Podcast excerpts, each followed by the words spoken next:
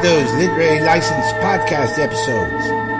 Ben Stokes here, exploring all things Collinsport, Maine, and following the likes of the Collins family and the friends and foes with your co-hosts Tom Diamond, Jesse Fultz, Vicky Ray, and Keith Chalgo, Collins family, story about blood relations, literally.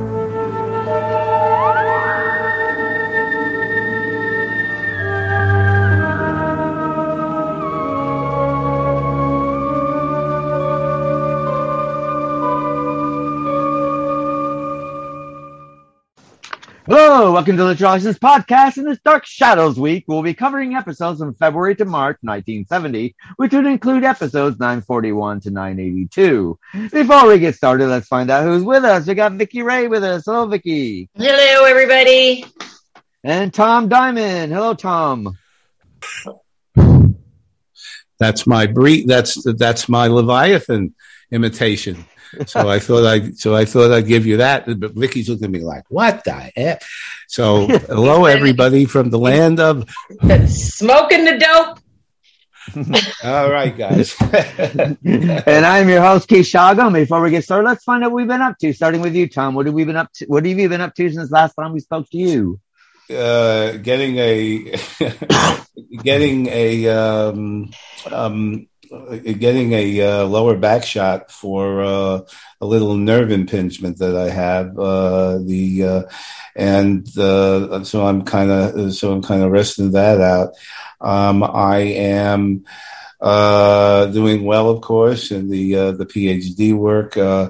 I had a number of interviews for a big shot federal agency. They offered me a job, but they want me to do it in Washington, D.C., and I would have to move there. And regretfully, because I love Florida, uh, and Washington, D.C. does not have the weather or uh, the and even the COVID status is going up. So I'm trying to broker with them for some kind of other deal, and we'll see what happens. But if it doesn't work, it doesn't work. It's as simple as that. And I'm glad I got that far.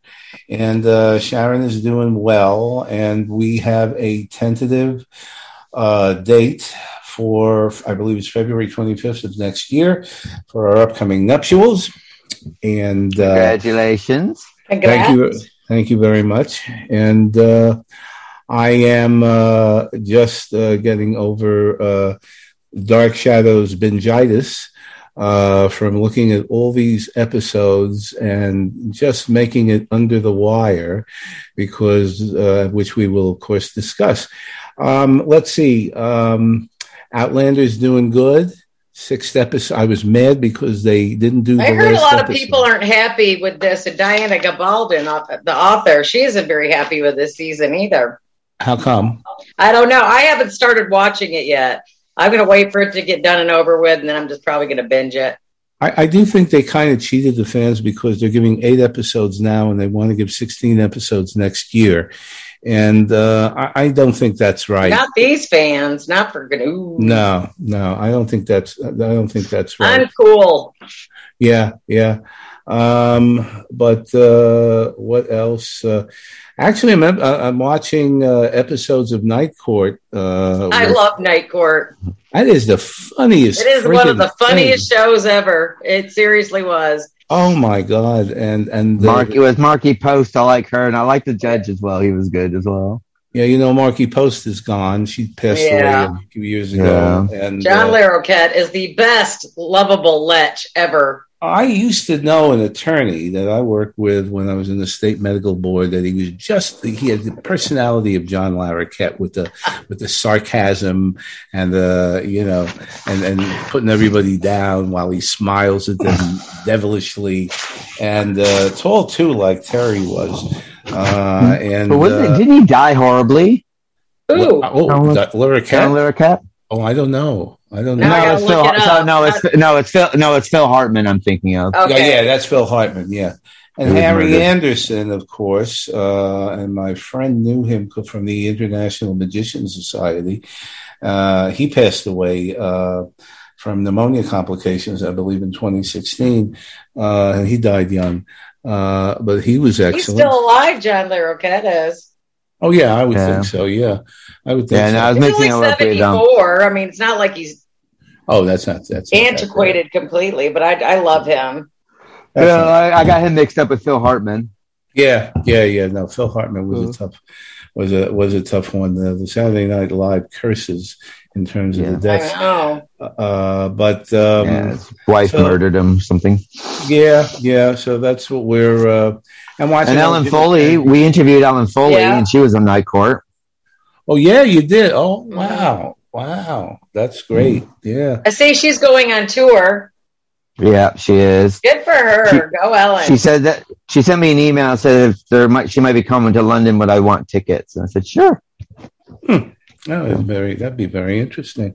Um, so you know, so you know, keeping up with uh, with the new stuff. Uh, as I said before, uh, now Picard, the Star Trek thing. There's going to be a third season, but I hear it's going to be the last season. I'm a little surprised about that.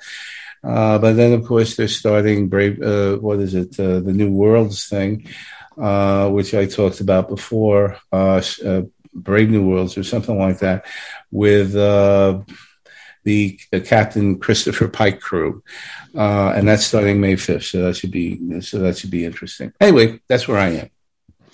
And with myself, Vix, what are you up to? Mm, not a whole lot. I've been uh, been trying to keep up with Halo. I'm really enjoying that series, even though I don't play video games. But I like the I like the TV show. Uh, I watched this weird Sleeping Beauty by uh, was it Pearry Teo in 2016 directed Oh it, yeah, yeah. And it's so weird, but I really like it. It's nice visuals and stuff. It's pretty demonically cool. It's a nice twist on Sleeping Beauty for those of you who like a little more demonic activity in your fairy tales. And I started watching Lore. I think it's on Amazon Prime. Oh, yeah, that's good. I like that. You We talked liking about it? different- I like Yeah. it too. Yeah, it's it's kind of neat how they kind of examine, you know, all these these weird things that go on and stuff. And uh, I they, they got.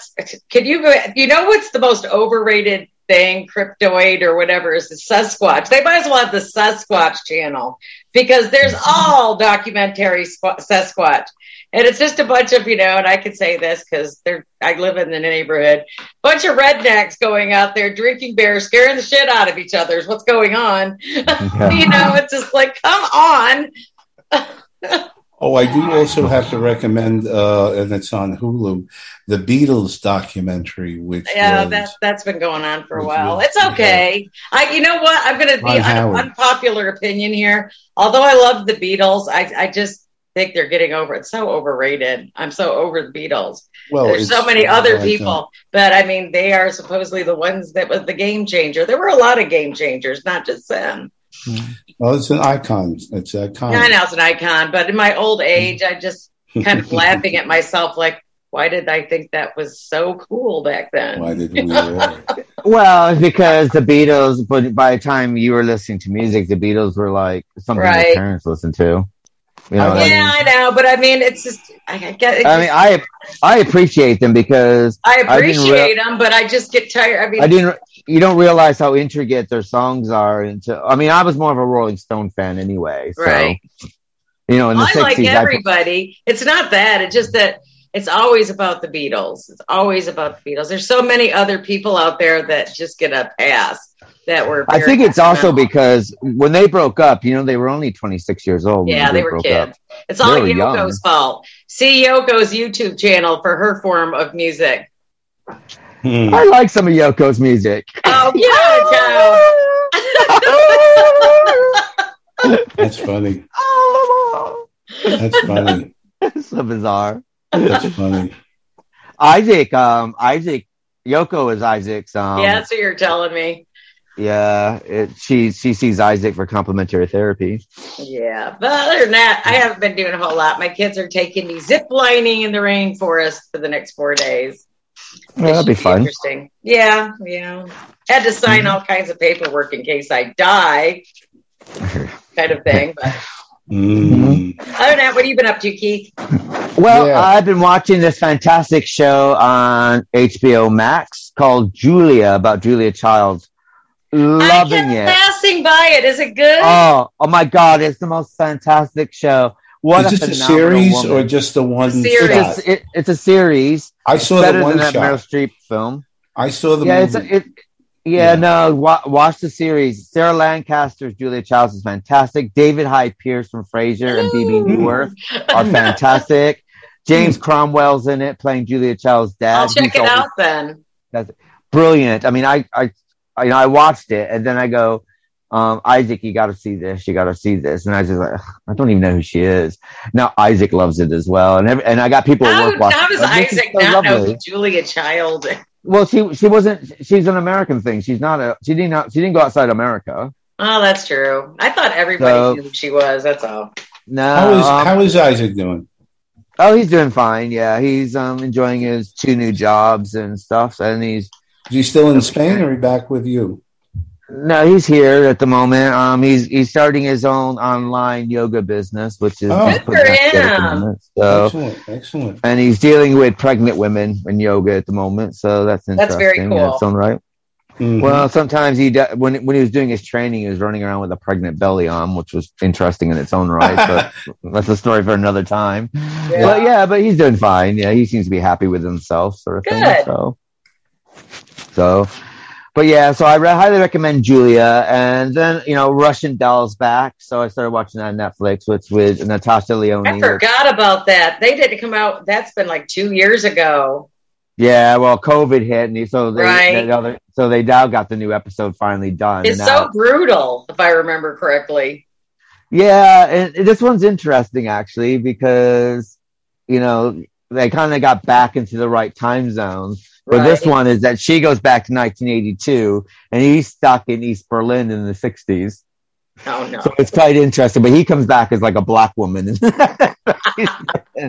and she's come back as like her mother, who's Oh no! Oh god, I gotta I gotta watch the last few episodes because I totally forgot about that one. Well, to be honest, they give you a recap of the whole season. So I, I, once you watch the recap, it's like, oh, you start, you You remember, it all. remember? So you don't, you I'm might not, waiting you might for not the have to watch the whole boys, patiently waiting for the boys. And what is That's this coming show? out in summer. Yeah. What's the name of the show? Russian Doll on Netflix. Oh, okay, I've good. seen. Okay, I've seen the promos. Russian Doll. Okay. Yeah, it's good. I enjoy it. It's different. It's odd. It's a very odd show, but I like it because it's so odd.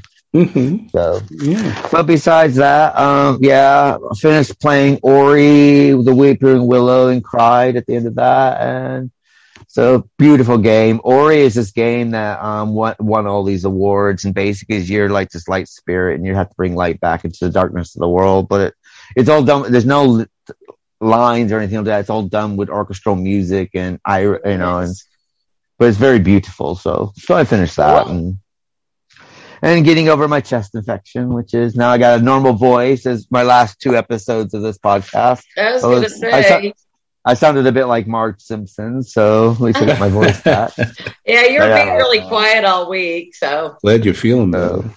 So, yeah, so I'm back at work and going back to normality, so that's quite good. You got Yeah, you on a mine was normal good. schedule, or you going the double shifts? Yeah, yeah. I'm working from home Mondays and Tuesdays still, and then back in the office on Wednesday, Thursday, and Friday. But all my clinics had to be canceled for the last six weeks, and now I'm have to, I have to make up and see all these. So my clinics are all doubled and tripled now, so gotcha. to make up for the time. So, but it was okay actually. It's basically I'm doing a conveyor belt today, conveyor belt clinic, in and out, in and out before they even sit down. Out they go, out and out. Here you go. Here's your prescription. Bye bye. Wow. So, The, the joys But- of social medicine. But saying that, I've got they gave me I got so many flowers and chocolates, and so it took me I had to carry all that home. I don't think you're near as shitty as you let on. So So they yeah, well, I mean, I think what it is is that because I'm American, I think they hi- they give me a lot of allowances because they look at me and they go, "Oh, bless, he's American, he doesn't know any better." You know, and you know, and it does help that you know I tend to talk like with my normal voice, not my podcast voice. You know, so it's like. You know, I, you know, like a patient said to me, she goes, I, you know, I pay, for, I pay for your salary. And I, I said, well, love, I go, you know, you haven't worked for 50 years, so I'm paying for your lifestyle. I mean, what can you say? But it's, I mean, it, it's, go- it's okay. I mean, it's back to normality and, you know, and, and, and I've now taken control of the department. So we're, I'm changing the department so it works better. So yeah. So, so everything's good. Can't complain. Gotcha. So what we're going to do is we're going to cut to Fiery Kitten Podcast with their ad and take it away, Fiery Kitten Podcast. Are you itching for a good story? Laughter among friends, maybe even a mystery or two? Well, you're in luck. Fire Breathing Kittens is a standalone Dungeons and Dragons podcast. Each episode is a separate three hour long story, like a movie for your ears, so you can listen to these adventures in any order you like. So join us on a real play D&D quest as we solve mysteries, attempt comedic banter, and enjoy friendship. Fire Breathing Kittens podcast, fantasy, action, mystery, friendship. Hello, welcome back to Literature Legends Podcast, and we're dealing Dark Shadows, February 1970 to March 1970, which includes episodes 941 to 982, and starting with season one, which is the Leviathan storyline. What we're going to do is we're going to go through a lot of Leviathan, but this will kind of finish up the Leviathan, and then we'll do the hanger on stories afterwards. Bruno threatens Maggie and David and warns Jeb he must fear the werewolf. Maggie is forced to open the Naga box and later make a revelation to Barnabas. Chris transforms into the werewolf and Bruno goes hunting to find the beast. The werewolf attacks Jeb. Angelique reveals to Sky that Barnabas is fighting the Leviathans. Josette's ghost appears to Barnabas. He orders Philip to steal the Leviathan box. Jeb forces Philip to arrange the murder of a suspicious investigator. After Barnabas vows to defeat the Leviathans, he is attacked by a bat. Barnabas is dismayed to discover he is under again another vampire curse. Nicholas Blair returns and orders Jeb to change to his Leviathan form. Nicholas forces Sky to choose between Angelique and the Leviathans. A jealous Angelique casts a spell to make Quentin and Maggie fall in love. Elizabeth traps Maggie in the tower room and Willie coming back from God knows where. And um, I should say that he is now engaged to get married to God knows what. Roxanne. Attempts to release her. Roxanne is the beauty. We don't know. We don't know her. He just She talks hasn't about. come yet. Nope. Roger learns to the imminent danger posed by the Leviathans. Something again threatens David. Chris and Sabrina resume their romance. Bruno decides to use the werewolf in an attempt to defeat Jeb using his huge hairstyle. Bruno learns Megan has been bitten and tells Jeb to kill the werewolf. Jeb performs a ceremony to raise bodies from their graves to provide assistance. Jeb orders the dead man to kidnap Julia. Quentin is buried alive. The ghost of Peter Bradford vows to revenge on Jeb who apparently has killed Victor, Vicky um, Winters, uh, who is struggling with Philip. Angelique tells the ghost of Peter that she will destroy Jeb. Bruno refuses to help Jeb. Sabrina goes to Bruno in the hope of aiding Chris. Jeb pleads with Angelique. Chris attempts to rescue Sabrina from Bruno. The werewolf attacks Bruno. Angelique makes a suggestion on how to get rid of Nicholas. Jeb places a supernatural shadow of Nicholas. Jeb and Sky fight on Widow's Hill. Barnabas confronts Sky and Jeb tears apart the Leviathan altar. So, starting with you, Vicky, what are your thoughts with these? Thank you. Better you than me. There's that then. I mean, I honestly don't even know where to begin. There was so much to unpack there. But before I get going on anything, don't listen to other people that say the Leviathan storyline sucked. It's not. It's absolutely fantastic. I'm glad Mhm. that I got a chance to finally see it with my older eyes because I can't remember any of this crap from when I was a little kid. And I think it was it, it just it it's kind of I thought it was good writing. I thought though there's you know the, Mhm. the, the the quirkiness that comes with this, but you know it's Dan Curtis. It's early you know TV, so but I, I I don't even know. I mean, I, I'm still trying to get over that that uh that he killed Vicky Winters. I mean, how, I Yeah. don't. That was never. Was that ever foretold, or was this just written in? Chris Pe- uh, uh, Jeb killed Vicky. Winters. Jeb Hawkes killed her, Yeah. yeah, but Killed her. I This don't was- remember his name being mentioned ever before. It this. never. It was never in the original. It was never in the remakes. Uh, they wanted to get Roger Davis back as Peter Bradford because he was Okay, Dan Curtis's Wonder Boy. And uh, interestingly enough, they don't bring him back as Ned Stuart, Sabrina's brother, Right. because I think that character, nobody liked that character. He was a including- douche. Including Roger. Yeah, nobody liked that character. Well, there's something a bit incestuous going on there, so it was kind of icky as well. It was, like, It was very uh, icky. so but I really bottom- thought this, this, and this, this. Uh, Angelique has finally found what she th- thinks is happiness, yes. and being what you know. Dan Curtis is to Dan Curtis, and and being a soap opera and all. This is not going to last long. Then you got Barnabas, the nerve coming to him and asking her for Mhm. help Mhm. after all of these things that transpired. You know, and and you do feel so i did i felt sorry for uh, angelique because here for the first time she's trying to find a normal life with who she thinks happy. is a yeah, normal guy yeah. and she's very and he's a rich guy you know i mean she's not going out with uh bar gimbel's bargain basement over there and uh she you know and she's and she's and she tells him get out of here let me leave my let me leave Well, my yeah. life julia would say, first just get, julia get the hell out of my house. Yeah top of first that- finds Is Barnabas actually going gray or they aging? Okay, that's a great question. What they decided to do after he became a vampire again was to start to make him gray in the with the with the with the back bangs and Right. with the sideburns and stuff like that. I personally did not like that. I don't uh, either. Yeah, I, I think it was what uh, what I believe they were trying to do was to mimic because again they're stealing from all over the place. Right. So if you remember the Universal Horror Cycle, you've got Lon Chaney and Son of Dracula, Right. who's all gray like that. You've got John Mhm. Carradine in House of Dracula, Right. who's also gray like that. Sometimes you have Christopher Lee in a couple of gray scenes. So I think that that's what they were trying to imitate. So that's what they But were it trying fell to do flat. because I kept looking at it and then I was watching some again last night and I Mhm. go, damn, I go, Barnabas is looking like hammered shit all of a sudden. This is like, Yep. what's going on? I was wondering He if he was having a sick, was he sick during this time or were they making him look like that? well, he looks very tired through most yes, of this as well. exactly. Exactly. Very drawn. Well, he he went through a lot of stress. First of all, being, if you think of it, being the Leviathan leader and having to do things that he really uh, was was Talk against his personality. both ends. Yeah, You he's, know. he's also a vampire. He's also a Leviathan person. You know, Yeah, yeah, and then you know, and, and then of course it was great when he decided.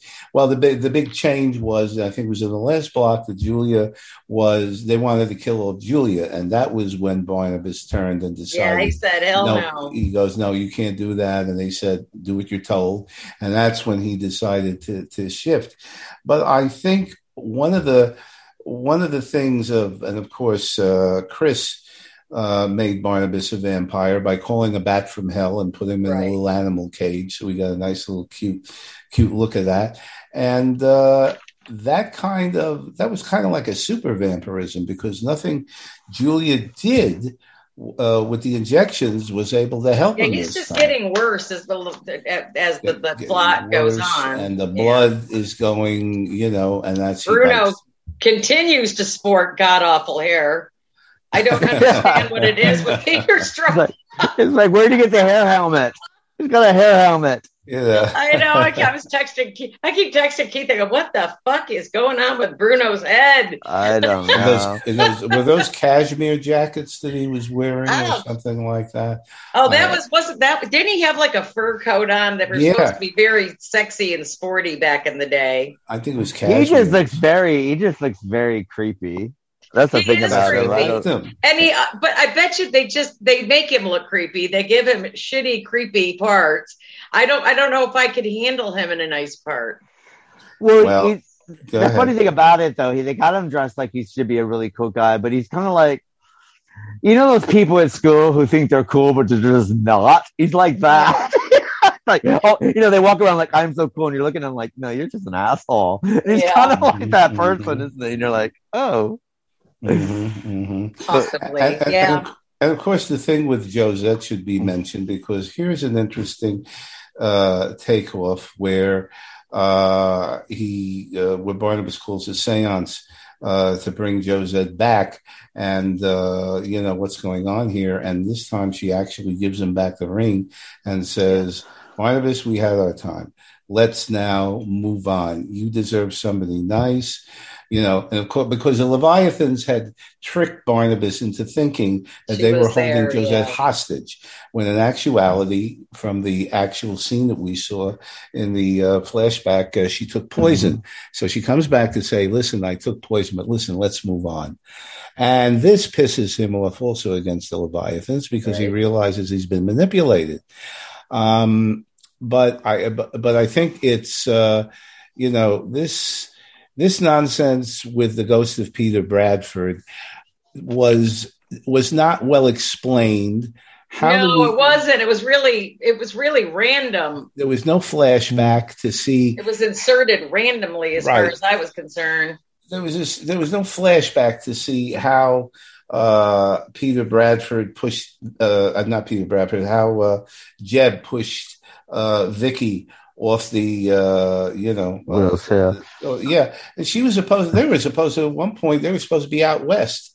You know, having a new Yeah, life so it's for like, what other. happened? So, Well, you, you know, it's kind of funny screwed though. up. Both screwed up. It's kind of it reminds me of that thing that happens in soap operas. You know, like when an actress leaves and they go, "Okay, well, maybe one day you come back," and then Right. something happens and that actress pisses somebody off, and so, oh, fine, we're gonna kill her off screen so she can never come back. And that's what it kind of felt like. So you know, you know, like you're watching a soap opera, it's like, okay, fine, and it's like this character just left, you, you know, she moved on, and then all of a sudden they killed her off, and then you just get like a one sentence, oh, she's dead, and then they move on with the story, and you're like, Right. did I just hear that right? And that's what it felt like. Because they didn't Uh-huh. the thing is, if you if you weren't listening, you missed it. It was like one. It was like Victoria Winters died. She, um, Jeb pushed her off Widow's Hill, and then they move on with the story and never mentioned it again. So you're like, right. I mean, I rewound. It was like, what? That's what I, that's what I was like going, what the hell? And on top of that, you think you're going to get past stuff, but here you got Angelique cursing Quentin and Maggie to with the, the little tattoo things That, going that on. is again. once again a rehash of Jeremiah and Josette. Of course. and I didn't. And I, I- didn't understand yeah. why she would do that. That didn't make sense. Why she was. I doing know that's that. what I thought. One of you boys might Like, be. what's that about? Tell me what I missed because I don't understand. I know she was mad. Who was she mad at? She took it out on those two, and she wasn't even mad at either one of them. And and the thing is, I think it had something it, to but- do with the Josette thing again. Yeah. But it was- uh, but it was only for 10 like minutes. Josette.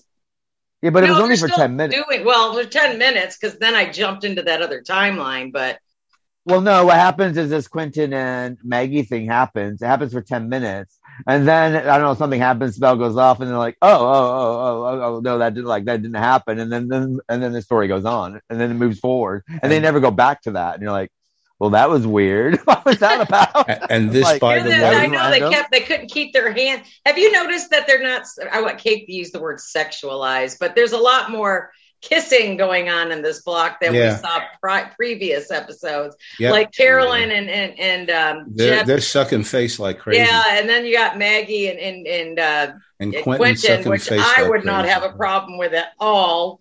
But I'm just saying, there's just a lot more sexuality going on in this 1969 era. So, And I think they're trying to, you know, cope with the fact that there's a lot, uh, you know, the blues morals that are going on at that time, and uh, Shadows is trying to compete with that. There are two things that I really like, uh, but in this particular scene, the return of Nicholas Blair.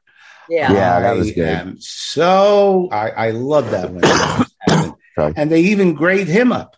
They gave him a great, you know. Now now he Then they all- did kind of make him a little grayer. Looks like a didn't they, now judge. that I think about it. He looks like a Mhm. judge, and and and he, of course, he's wearing different. Uh, clo- you know, he, he used to come in looking like a leprechaun with that bright green suit and everything like that.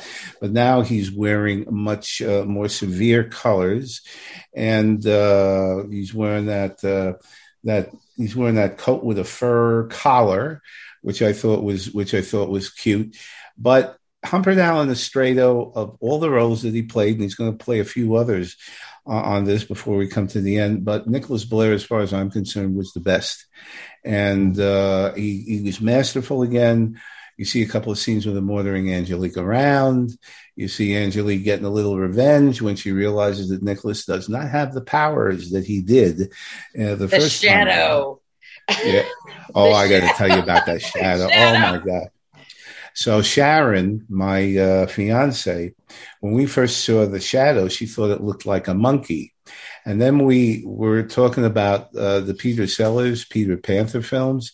So all of a Oh, sudden, yeah. she started calling it a minky. And so every time we saw that shadow, oh, there's the minky, you know, and there's. well, the, the the funny thing about the shadow changes, so you kind of got this Michelin man with his arms up, sort of thing, whatever that whatever that's supposed to be, and then mm-hmm. it changes to the human form, but it's like it's like they forgot to do the hand on, on like the right hand side, so basically it's like like a cut off hand, it's like a cut off arm. So you got this cut off arm and this other hand like looking up, like moving across the screen. Uh, Kind of bizarre. Oh yes, yes, yes. Well, no, there were. I mean, it. I mean, what what a honeymoon killer that is. Which we'll think. get, which we'll get to Carolyn when we get to Carolyn and Jeb's We get to storyline. But it's just like, oh my god. He's such a maniac, though. Jeb is. I mean, I, I, I don't. I, how, he's not ADHD. He's very childlike in his manhood, I guess. And could Always he mess up Carolyn's hair enough? well, he's. I mean, to be honest, I mean, I think he's playing the character right because he oh, is he's a doing a man fantastic job. He did. Because he's a man. fantastic He's a man child, really, isn't he? I mean, he hasn't Yeah. had Yes, a he is. normal Yes, he is. childhood, Yes, he is. So, uh, and he like stamps his foot when he doesn't get what he's wanted. And Yeah. I mean, I mean, and in the si- in the sixties, you know, he'll use, "Hey, that's a cop out, man," uh, in the oh, language. man. That's a cop out. That's You know, it's uh, kind of yeah. funny because I listen when you bring that that verbiage up. I kind of think it's funny because my daughter started saying "right on." They all say "right on" now, That's and everybody right. looked at me like I had three heads. I said "right on." Those kids looked at me like I said something funky. I go, "We've been saying dope and right on way before you were an itch in your daddy's pants." Okay? And I have to tell you, I have to tell you that if, if, that if some people would really turn around when they realize that right on originally comes from Shakespeare. It comes from Mhm. Julius Caesar. Uh, the Sturman's blood I speak right on. I tell you that which you yourselves do know. So did the not next know that. Very cool. Yeah. So the next time they go ahead saying, "Oh man, right on 60." No, right on Oh, is Shakespeare. Right It's on. 1600s. So there you Well, go. You know, I also think that when you're talking about the style of Bruno and Nicholas and stuff like this, I also think the pro- I think what it is basic is that we were in 1892 for what about seven months. 1997. Right. Mhm. 1897 wasn't that about Right. seven months worth of programming? Mhm. Mhm. Easy. And easy. and and so by the time we got back to modern time, it's like the world has moved on and all the styles have turned moved on really quickly. So it's like so we because if you notice, That's everyone true. has That's true. everyone has a different style of dressing. I mean, Carolyn's dressing totally different than she did when we went before we went back in time. Um, even Elizabeth's daughter is in a totally different, you know, dress sense and everything. So it's Mhm. kind of so, so that's why I think it seems a bit more jarring because it's like, oh, here we are in modern times. We remember modern times, you know, from when we were in modern times at the time before they went back in time, and it's like, but but this, but I think this um the designs and the clothing just changed radically within that time Yeah. frame. yeah, I think So now right. when we're in modern time, it's like, whoa. Because even like Carolyn's hair, I mean, she went from one hairstyle. Now that we're in modern time, now we got the center and the parting and the ironing of the hair downwards. You know what I mean? Which is very of the time period. But before we went back in time, her hair wasn't like that. you know, No. Well, she still had like the little the fringe and the little wavy hair. You It's an the little interesting wings. development as you see through the years how much they've really, really changed. Let's not forget Sheriff Davenport, by the way. Right. That that poor slob. Yeah, but you know something that's very Riley. heavily influenced by Night of the Living Dead. If you look at his Yes. makeup when he comes back as zombie, that's Night of the Exactly. Living I was Dead. Yes. that was driving me nuts because I couldn't remember, and I'm going, God, where have I seen this before? Why? I, I'm trying to figure out who he's stealing from, and you're exactly right. You're Yeah, exactly if you look right. if you look at the color photos from Night of Living Dead when they were filming it, it's exact the same exact Exact- makeup. you are 100 the percent gray. correct. Yep, and so so they're really That's cool. That's quite cool. I liked it though. I think I like it a lot. I just feel bad for the sheriff because man, you know, every time he gets to go into rest and eternal eternal sleep, someone wakes him up again. it's like, Uh, God dang it. And we- what is I mean, let's talk about Bruno. He's like a Bond please. villain. You know, like you know, you get the Bond, like you know, Doctor No, and he's got his cat, and he's rubbing his cat, and going, "Yo, Bond, I'm gonna do blah blah blah blah blah blah blah," and then of course James Bond's able to fight him because he knows exactly what's gonna happen, and that's Bruno. Bruno's like, "I'm going to do blah blah blah I blah know. blah." And He then he gets defeated, and he's exacerbates. like, "How how did they get defeated? Because you just told everyone what you're gonna do." Well, the whole thing is he's like the, the ultimate villain who just keeps talking too much, you know? And I mean, I could fight, my mother could beat him up the way they fight. well, look at, I mean, but look at Sky. I mean, Sky. I mean, he's a pussy as well. Oh, It's just and like- crickets. I'm sorry. With the exception, maybe there was one scene, and I'm forgetting where it was in this block, where he actually did, I think, some decent acting. But Where he gives the key away. yeah, I think so. I think yes, yes, that's the one. And I thought, well, there he's, you know, he's he's coming out of, you know, coming out of that soporific soap opera uh, mentality. Uh, but he really was, um, you know. He- I, I think I, I think it was a I think it was a real miscast and uh, I well, mean, I you know who it reminds me of? Do you remember Andrew McCarthy, who was in all those Brat Pack movies in the 80s? Uh-huh. He always Mhm. he always looked like he was constipated when he was acting. It's him. Right. That's what Sky looks like. He always looks like he's constipated. It's like he's got that, he's got that look on his face. I think Like, he went on to play in The Young and the Restless and a couple other various shows. yeah, he yeah he went on to other, and he's, he's got really beady eyes as well. yeah. I But he's not a like, good oh. villain. He always plays a nice guy in the regular soaps. He's just not. He just doesn't have that cutout of super villain. Oh, the best is when he comes in and goes, "I'm Angelique. I'm gonna." He's with the fire, and, and Angelique's kind of looking at him like, "What are you doing? really, really? I think- Angelique. I'm gonna burn you." Uh. Yeah, with that torch, I would have kicked And his Angelique's like, "Fine. Where's my doll? okay, here." I think there's a point though that, that has to be realized, and that was uh, a, kind of a nice thing on the part of the writers that uh, Sky, that Angelique thought that Sky was the answer to all her problems, as we said before, and she could, uh, you know, and now she could live a normal life, not realizing that Sky had made a deal with Mister Strack all those Mhm. years ago, and Sky is a Leviathan himself. And I think that was the thing that really hurt her, uh, hurt the character because they had this uh, we'll we'll never keep secrets from each other arrangement. And guess what? Yeah. That was the worst secret of all. So I think that was uh, so I think that was well, you know, I think that was uh, a, a well played. I think on the uh, you know on the part of the oh yeah, I quite like that storyline.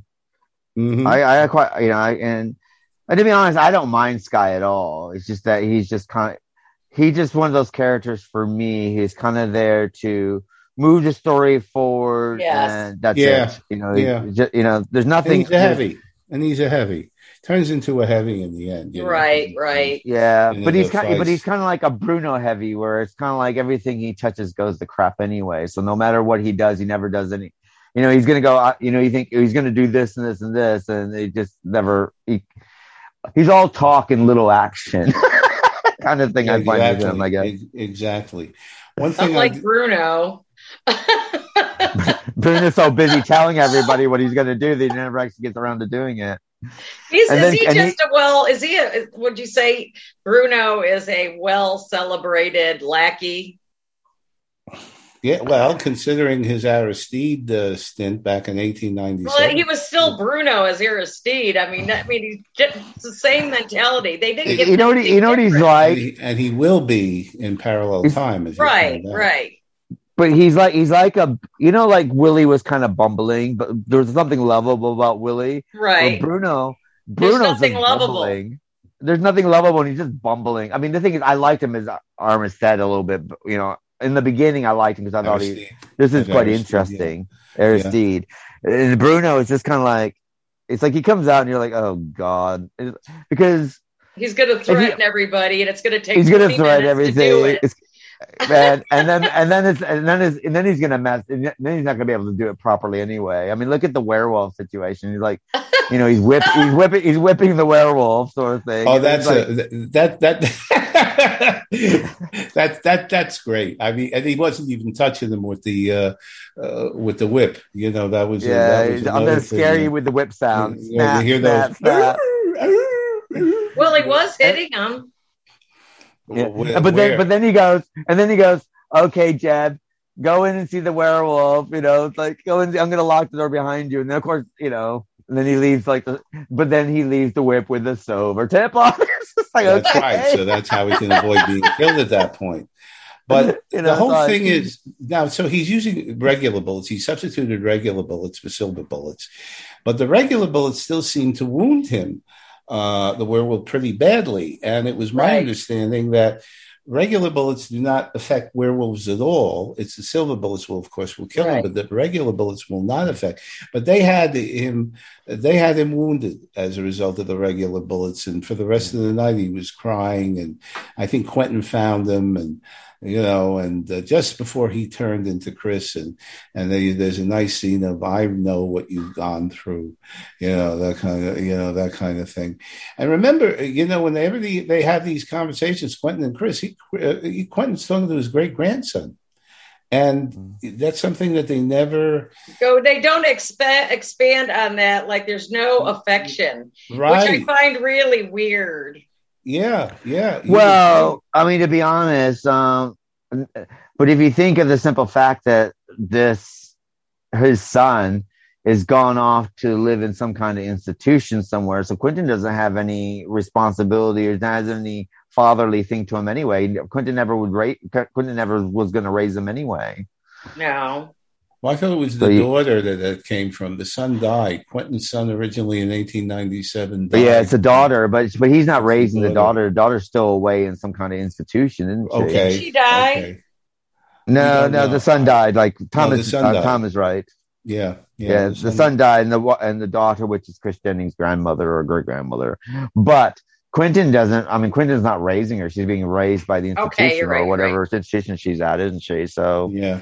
But so the, maybe that's the reason why, because but Quentin was never a fatherly type anyway. That's true, but and there's really no effort to establish a relationship between the two. And I think if it if it had been, it would have been interesting. Now, mm. when we just start to discuss parallel time, we now see that Briscoe plays Chris Collins and so he is an actual member of the Collins family, and he handles the uh, the estate. Uh, just the way Dirk Wilkins handled the estate in 1897. Uh, mm. So there, there's fine. Chris Collins is a normal guy. So there, there's a. We finally got you into the family because uh, in in regular time, uh, Chris Jennings is the black sheep, literally. Oh, he's more like the black wolf. Uh, but you know, and that's why I like parallel time. When, once we get into it, what did you? Are we talking about Megan being a vampire in this? Uh, in this yeah, Megan. De- yeah, which is kind of bizarre, really. I mean, mm-hmm. it's an interesting well, choice. she served but... a purpose. Were they just trying to exit Marie Wallace a little quicker for the next storyline? Well, well, she hasn't really exited though. I mean, she kind of just, she doesn't really move anywhere. She kind of just disappears because they don't kill her. Yeah, they do. She's going around. Yeah. Do they kill oh, her? No, no. Well, they stake her. Uh, Willie stakes her. Willie stakes oh, her. Because, okay. Sorry, because I, you, I got, you got you got um yeah. um because it um, okay. Julia behind her going, "Go ahead, do it, do it." Why do I got to do it? well, I don't have the upper body strength to do it. Oh, uh, okay, yeah. Now, now I remember. Yeah, it's just like oh fudge, you know. I mean, it was interesting seeing Willie come back. I mean, he's gained a little bit of weight, hasn't he? Bit. He's a bit more fuller in the face. They were trying to figure out what to do with Marie Wallace, and the story is is that the day after she was staked, she got a call from uh, another world, Somerset, I believe. And oh yeah. So she started her next role there, and she was doing very well in her role there. And Dark Shadows had an idea to bring her back as Maggie's sister in parallel time, but that never worked out. Oh. That never worked out. I know they, they were talking about, about Maggie was being with her sister. And you heard those well later on, and this is in the next part. You'll you'll you'll hear her on the phone talking to her sister in parallel time, and that was mm-hmm. supposed to be played by Marie Wallace, but uh, that didn't work out. Shame. So I believe it turns out that this was her last role on Dark Shadows. Yep, that was her last role. I love her because you know what? She's probably one of the most beautiful women. Well, they're all beautiful, but there's just something wild about her. She's Well, she's very um, she's very voluptuous as well. Which Maybe kinda- that's what it she- is. She's got She's that. just She got fun the to real woman look. yeah, she's got she's very she's got a lot of sex appeal. She definitely The only- does.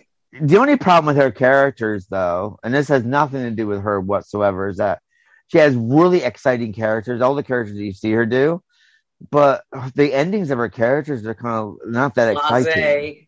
Yeah. Mhm, You had like mhm. you know like when she was Adams's bride, you got like this great big storyline. It's just fantastic, and then gone. And then you know then she's running around Collins, you know, as the ghost and all that stuff, and then disappears. And then in this one again, it's like she's really interesting. then she disappears for a lot of episodes, and then we got her back as a vampire, and then it got really interesting, and then gone. And it's kind of Yeah. like. You know, I just thought that they could have made more more with her. They could have done all- more with that vampire bit, definitely. I would have liked to have seen the storyline go a little bit more. Oh, I think she was a great vampire, and even she talks Yeah. about it to this day. And I, uh, you know, she bit Sky, and then she bit Roger. Oh Yeah. yeah, she was going through everyone. I mean, Yeah, she, I there's mean- nothing stopping her. She's like, fuck, you know, excuse my language. She's like, fuck you. I'm, you know, you're not, no one. I got But- up. You know, They thank you, Barnabas. They, they wanted to uh, give her the injection. She refused. She said, "No, I kind of like wh- who I am." Yeah, Uh, and that's what I liked about her. She's kind of like, you know, Barnabas bites her, so it wasn't like, oh my god, I did that, and all what we normally get. She's like, thank you, Barnabas. This is great. I'm, I'm here. I'm ready to go, and I like that. You know, that's what I like about Marie Wallace's characters because you think, oh, okay, it's going to be this, but it's always something different than what you expected. You know, like when she comes back as Eve, and you think, oh, I'm Eve. You know, okay, oh, she's going to be one of these. It's like, no, I'm Eve. I'm going to take over. Screw you, Adam. I'm on my. She's just like such a modern woman in everything that she does. You know, even when she's Megan and she, you know the Leviathan storyline starts, and she's like, "Oh, Philip, I love you," and then it's like, "I'm a mother now. You you can screw off, Philip. I don't care what happens to you." And that's what I love about Marie Wallace. That's what makes her fantastic. Oh, absolutely, absolutely. Um,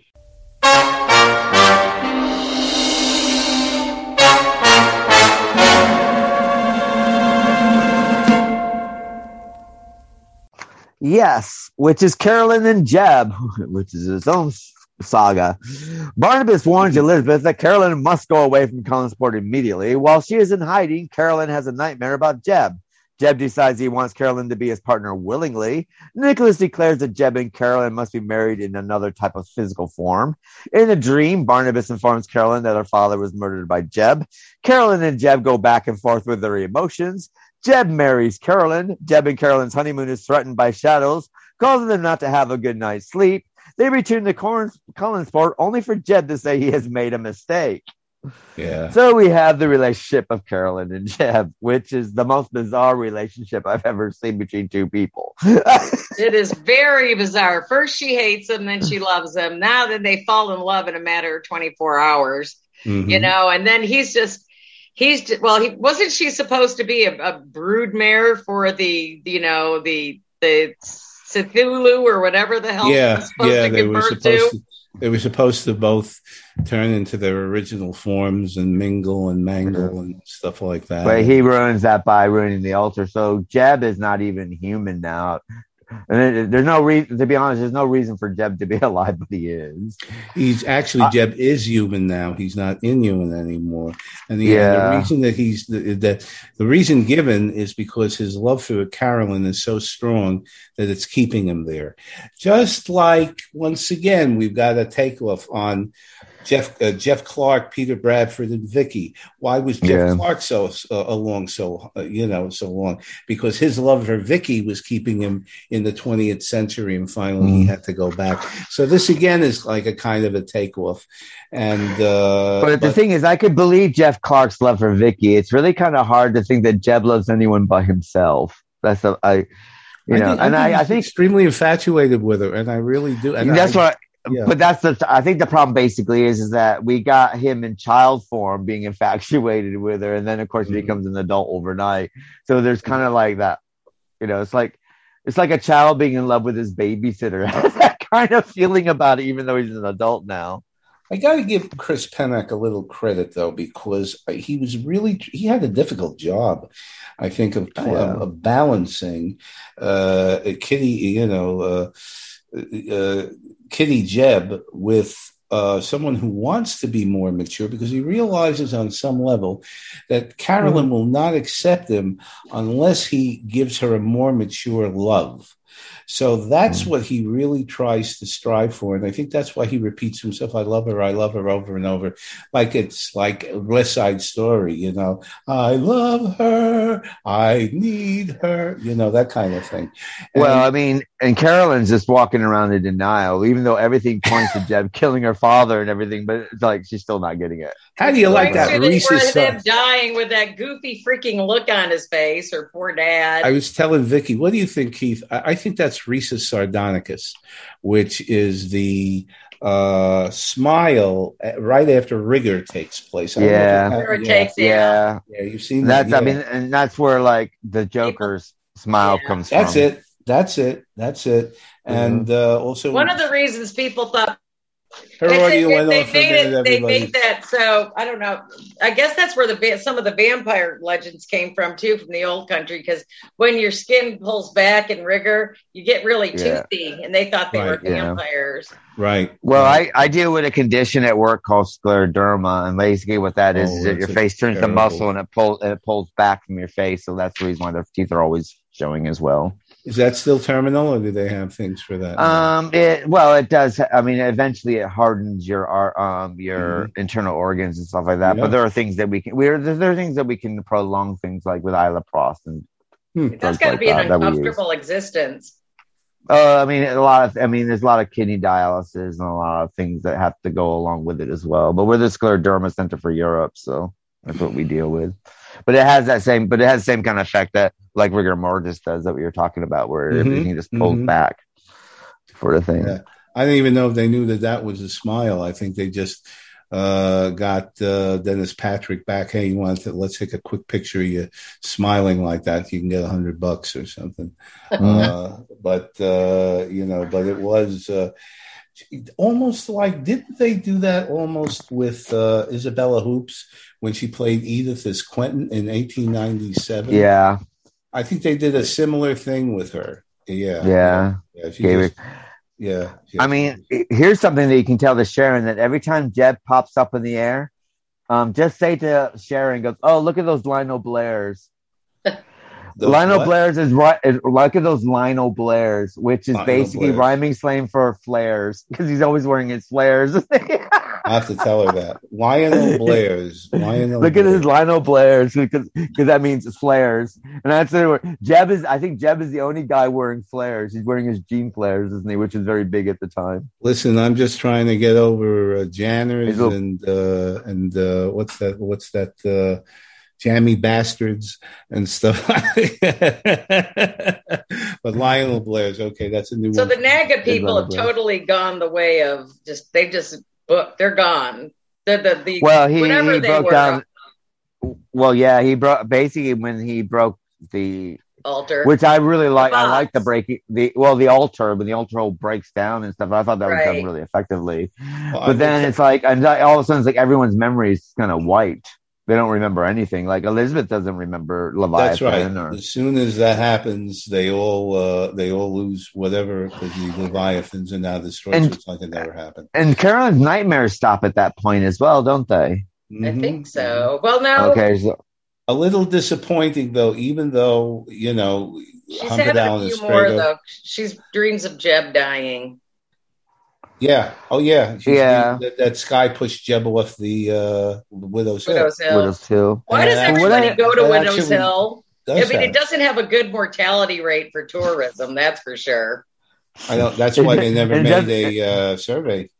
I think It doesn't look very picturesque either. So it doesn't look like a place that you wanted to sit there and like take in the scenery, does it? But I don't think you're going to find it on page one of the California of the Collinsport Chamber of Commerce. No. No. Uh, well, you know, let, let's put it that way. But what I want to say Ghost about tour. Humbert Allen, Humbert Allen Astredo once again does one does one of those. He starts one of those beautiful things, but the writers were punking out, and he used that. Uh, I, I, I call upon the. Uh, I, I, I, call upon the stars that rained at, on my beginning. That has been done by Lara Parker. That has been done in 1968. Mm-hmm. There's no really new dialogue that you would really want to, you know, that you would that you would really get a kick right. out of when he does that. And so that's a little bit of a disappointment. Any mm-hmm. good Dark Shadows fan can realize is that he's really repeating uh, that he's really repeating spells here, and. Um, yeah, how really are they going to? It would be interesting. Yes, you see the light, the, the bright light on the altar, and then all of a sudden you see bricks falling on the ground. I would have hypothetically loved to see the whole thing crack, you know, yeah, and, and explode outwards. But they didn't. But they. But I guess they didn't have the money to do that because mm. you. I thought also, they did a good job, though. Oh no, it was no, it was fine. Yeah, it was, it was fine. It was fine. I'm just. I mean, little... I find I find it a bit weird that like Elizabeth and some of the other people don't remember the Li- the Leviathan at all, but then you got other people who remember it. So that that was a bit funky. That okay. some people remember after the break of the altar, and other people have totally lost their memory of it. So that was right, right, that right. wasn't very consistent, which is kind of bizarre. Exactly. Do you think if you were Leviathan and all the, everyone should, everyone should lose their memory or just or everyone remembers. It's got to be one or the other. You can't have just some of this and some of that. Exactly. Sort of but but it's a nice and, and and even so, even though the, the the thing cracks, it's still not the end of the Leviathan because Nicholas is killed. I don't know if it's this scene uh, or or another, and so I'm not going to mention. Is uh, I don't think we're no, we're not talking about that in this scene. So we'll talk in another one.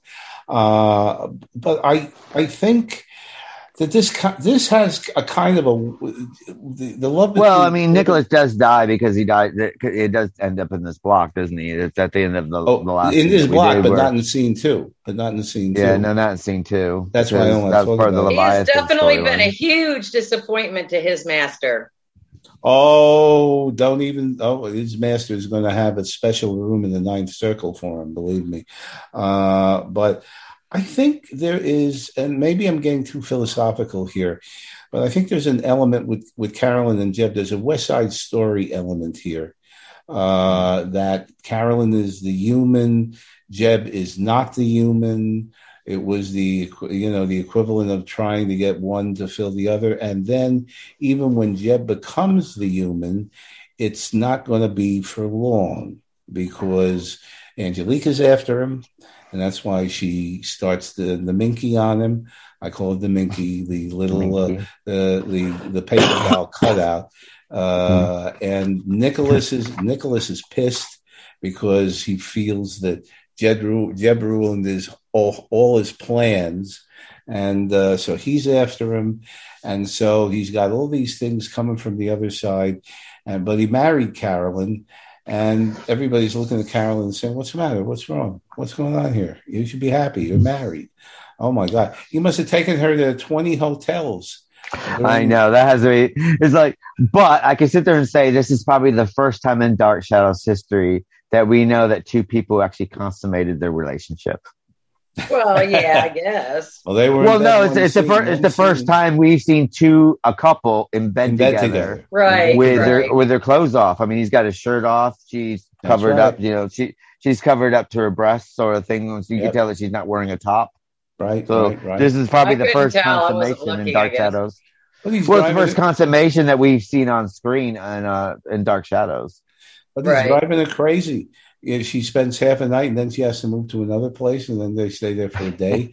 And as soon as and as soon as sometimes only a couple hours. Because of that because of that paper cutout of the Casper or whatever the hell it is. That's the minky. I call him the minky. The minky. Sharon and I call him the minky uh, which is the uh, uh, the what's you call it? The Pink Panther equivalent of monkey. But uh, it's a it, it's a real it, it's my God, I mean, what exercise they get? You know, they don't have to go to the they don't have to go to. Uh, he doesn't to, handle he doesn't handle crises well, does he? He doesn't handle it at all. Uh, going nuts, and Roger didn't like him anyway. So Roger's like, "What the heck?" Roger. Roger's Roger- just disgusted with everybody in this block.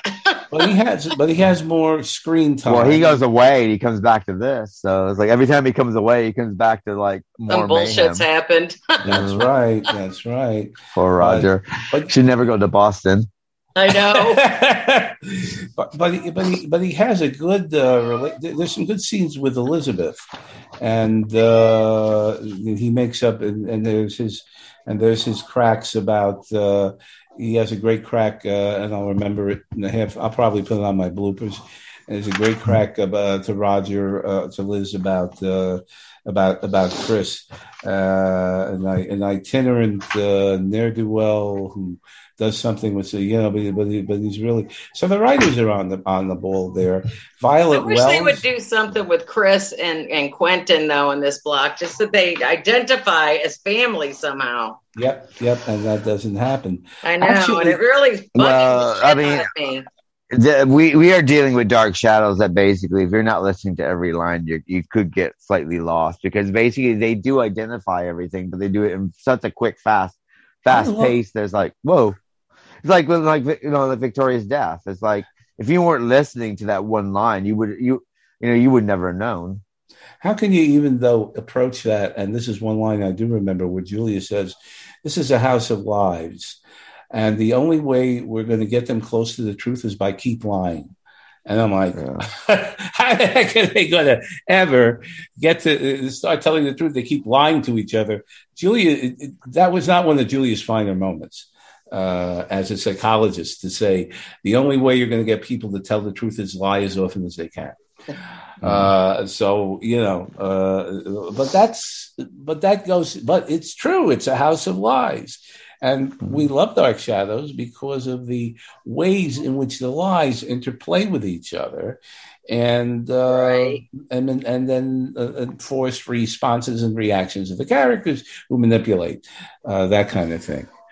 The only And- pro- the only problem that I do find with it though that and I, I I think I love the writing and this is you know this is just nitpicking, but I find that when they get things too tangled up, what they tend to do is start another storyline and then we forget about anything that actually happened. Right. is You think that's happen with the deliberate? parallel. You think that's deliberate? You think that's? I, I think well I think what happens is that you know with the Leviathan storyline and the Carolyn and Jeb, and it's kind of all tied in together which I was really really enjoying and I thought they were doing a fantastic job.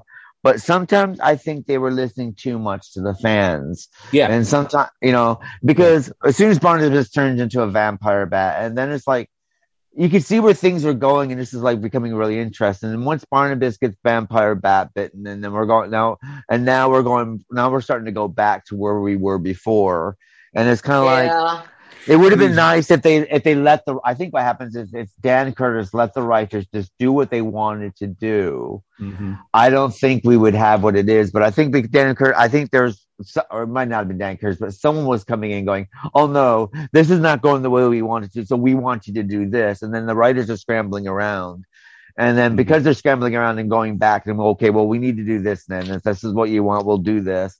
And unfortunately, that takes whatever ideas they were having and kind of dilutes them. So basically, we But have think- there's no way they can there's Yeah. no way they can finish off a storyline that they wanted to finish off because they're Right. going they're having to go back again. But they You know, like the Peter Bradford and all the other stuff. right and that was and like i said that was a kind of an anachronism and that shouldn't have been in there but one of the things I It would have been like- more interesting if they brought Trask back and had Trask do the part where he's coming back to come after Jeb because Jeb Yeah. is the Satan character. that's a great that idea. would have made more sense. That's a great you idea know. i don't know what the hell was going on there but again Well, he uh, could have been busy Curtis on wanted to Broadway have- or something. yeah, he was so. busy and curtis wanted to have uh, uh, wanted to have roger roger davis on but i do think there's a difference here when barnabas now reverts to the uh jeb vampirism uh in that he He's is more really hungry. struggling yes he's hungrier but he's really struggling with it he's not Yeah. he's not giving into it the way he did in the first year and you know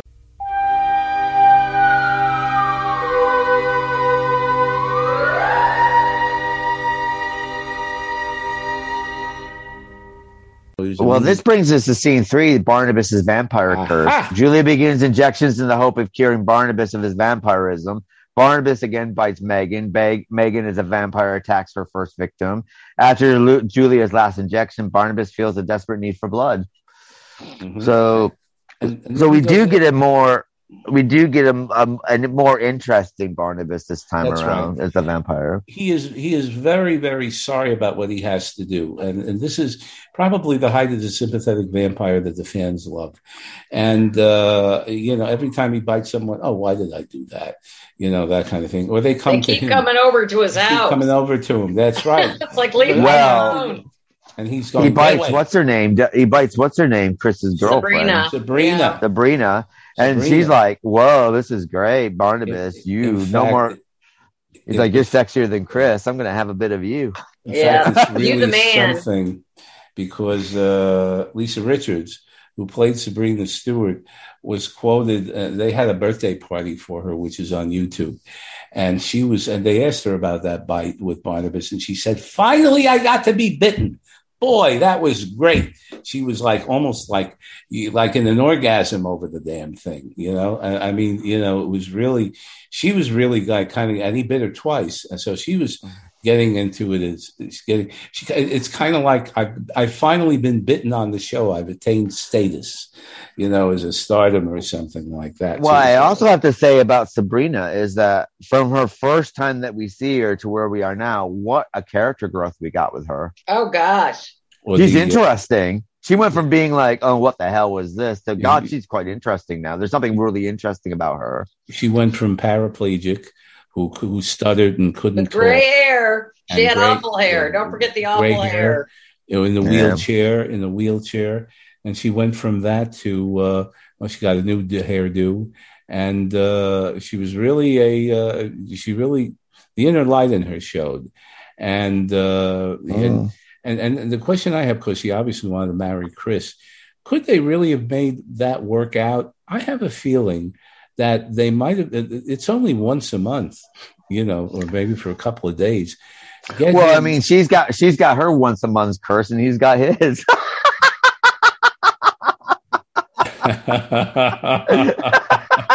They both got a way. curse that comes around once a month. I thought of it that way. Boy, she's aged rather well too. Lisa Blake Richards has. She's still quite attractive lady. And by the way, the Moon Poppy stuff that is a direct ripoff of uh, Werewolf of London. London, yeah. I was gonna say, I remember. I could now that you mentioned, it's like, yeah, I remember it now. I The knew I heard it from somewhere. The Bloom. Yes, yes, Henry Yeah. Hull and Warner Oland, 1935, and uh, and oh, they even steal from the Chaney Wolfman. Yes. Even a man who is pure Yeah. of heart and says his prayers by night. I'm saying, oh my God, oh my God, they must have they must have all gone uh, to see the Wolfman at night.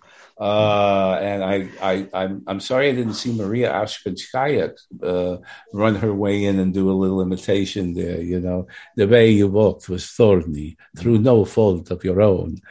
But as the rain enters the river and the river enters the sea, so man's tears must fall to a predestined end. All right, and that and that in the and that in two dollars and seventy five cents gets me in the subway. But uh, I, I, I mean, but, but the- that- I mean, the only problem with the only, yeah, the, the only problem with Chris Jennings anyway in his storyline is that his him and his werewolf storyline are only used as plot devices, so they never really develop anything past that. Mhm. And you think, okay, they're going to develop this. Oh, look, oh, here he is again. They're going to develop this into something, and then it's nothing for a while, and then they bring him back, werewolf storyline, and they're going to develop, and then they don't. And Yeah. that's that's what I find with his, and it's quite sad because his character is quite interesting beyond Yes, the very, werewolf very thing. interesting. I wish they'd do more with it or did, I should say. Yeah, I wish Sure. because even like his relationship with Carolyn is like nothing. And now we got Sabrina, so I mean, you know, this is still going on, but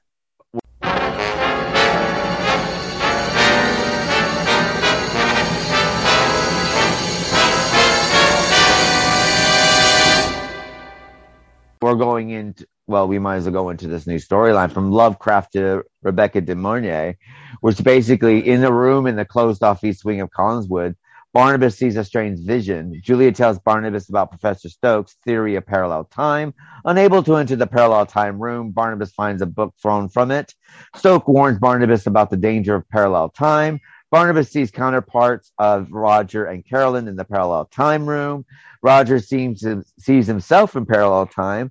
Barnabas enters the parallel time room successfully, which we know this is all going to go wrong. In parallel time, Barnabas learns that Maggie Evans is Quentin's new bride. Maggie realizes that Quentin's son Daniel resents her. Um, Julia is now Mrs. Danvers, and Willie claims Bar- chains Barnabas back into his coffin.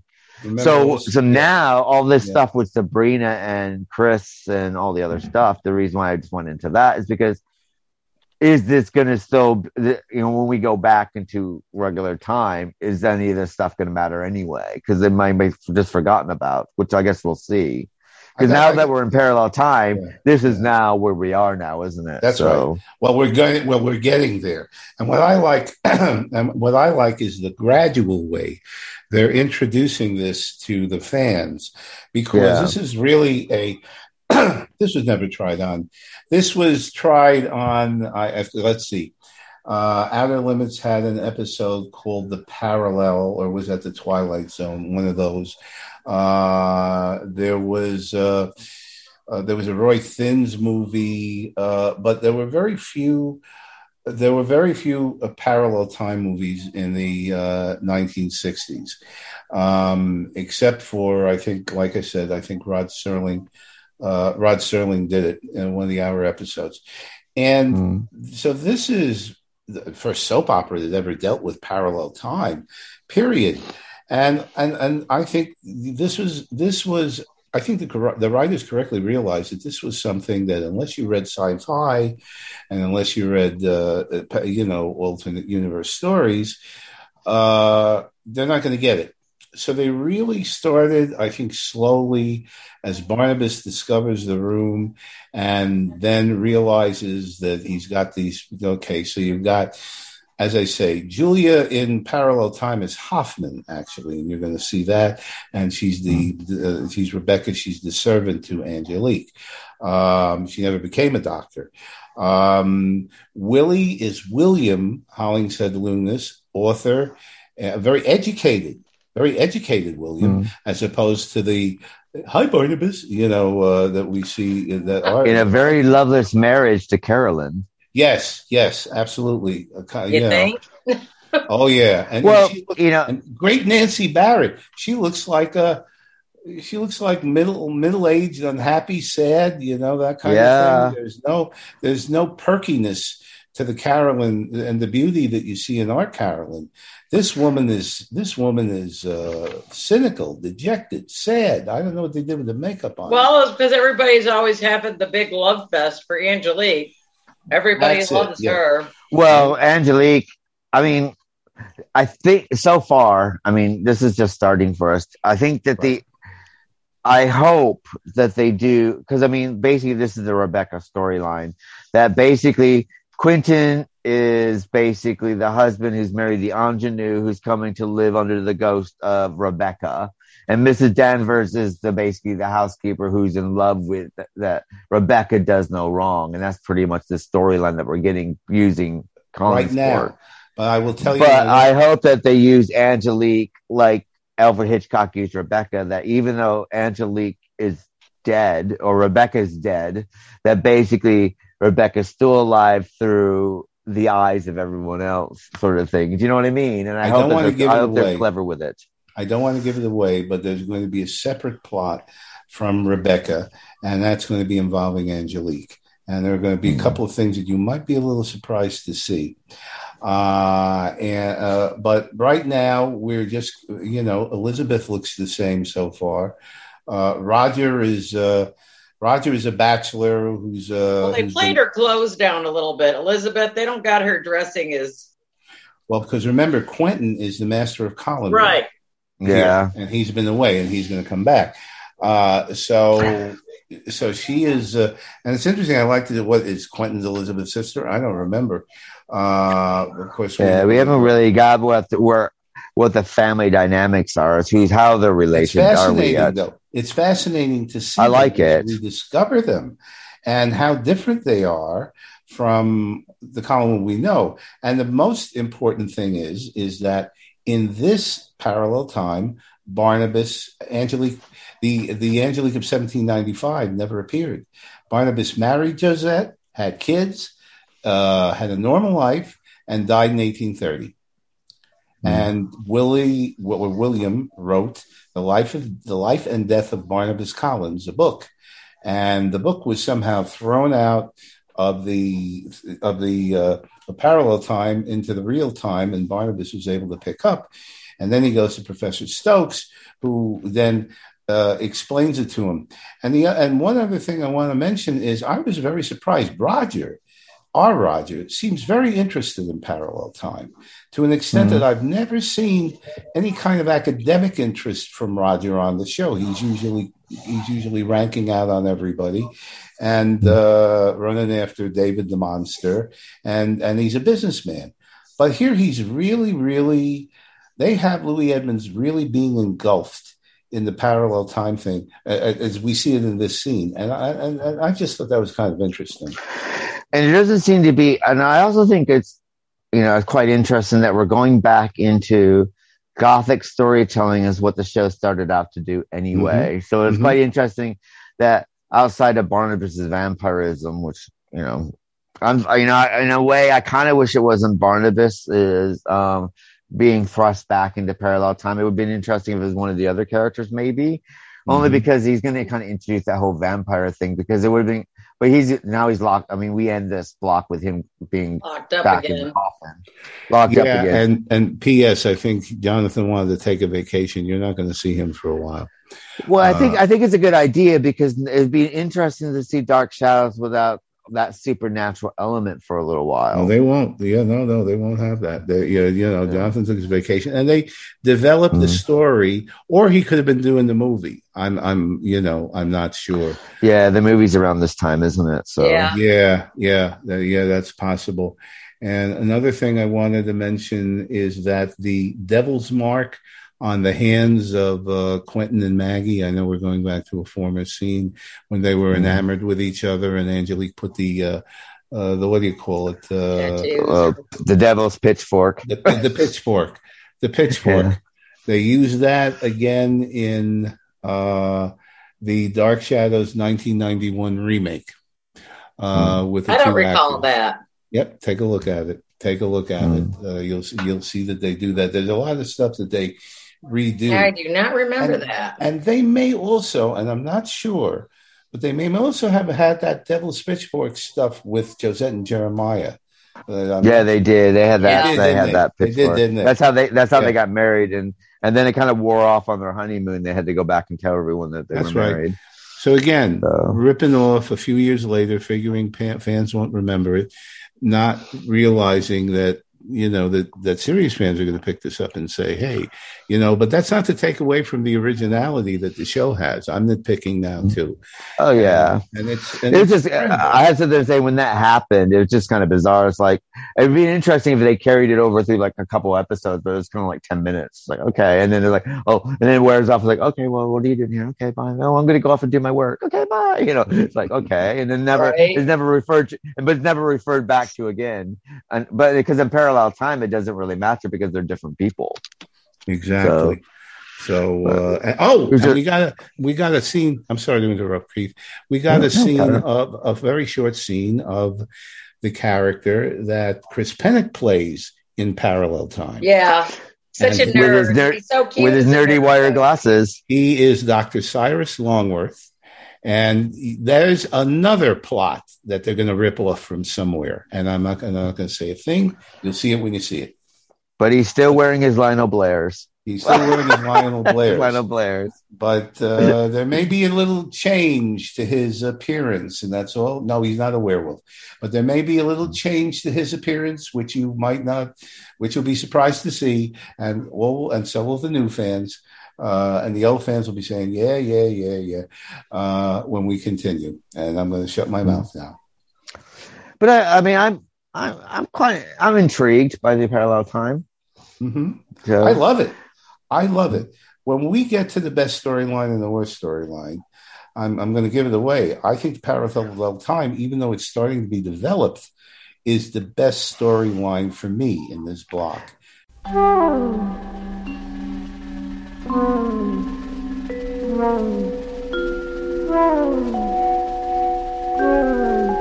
you.